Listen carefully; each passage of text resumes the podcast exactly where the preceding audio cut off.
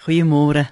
Is jou lewe vandag dalk 'n lied sonder enige valsnote of is daar dinge wat vir jou ore aansit en jouselfs onderkry?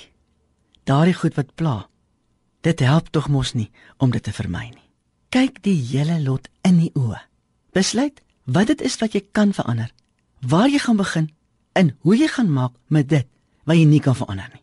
Maar die belangrikste van alles in hierdie hele proses is die aanslag. Uit watter hoek gaan jy kom? Die hoek waar die wit handdoek reeds neergegooi lê? Of gaan jy kom uit die hoek van die oorwinnaar? Ek hoor so loop my kleinkinders en sing deur die huis saam met Jan de Wet en toe tel Dawid 5 klippies op. Weet jy wat? Dawid was 'n seun en nie deel van Saul se weermag nie toe hy Goliat oorwin het. Die hele weermag van Israel het mekaar staan en bang praat, mekaar met hulle woorde en houding oortuig van die onmoontlikheid van hulle situasie. En toe kom hierdie seun by, Dawid. Sy sintuie het hom nie in die steek gelaat nie. Dawid het verseker ook vir Goliat gesien en hom gehoor. Maar Dawid se geloofs-oortuiging het harder gepraat as sy sintuiglike waarneming. En ja, die woord sê, hy het 5 klippies opgetel.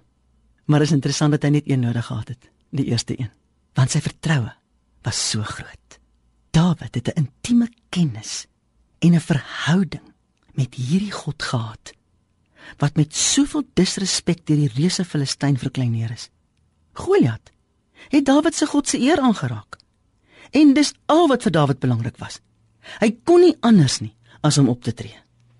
Jesus, die gesalfde van God die Vader, die Skepper God, wat die volmaakte offer geword het om versoening vir my en jou te bewerk met die almagtige Vader, is ook die volmaakte oorwinnaar. Daar is niks in hierdie lewe wat hy nie oorwin het nie, sienlik en onsienlik. Onthou weer vir Kolossense 2 vers 9 en 10 wat lees, want in hom woon al die volheid van die Godheid liggaamlik, en julle het die volheid in hom, wat hoof is van alle owerheid en mag. Johannes 16 vers 33 lees, dit het ek vir julle gesê, dat julle in my vrede kan hê. In die wêreld sal julle verdrukking hê, maar hou goeie moed. Ek het die wêreld oorwin. En dan 1 Johannes 5 vers 4 en 5. Want alles wat uit God gebore is, oorwin die wêreld.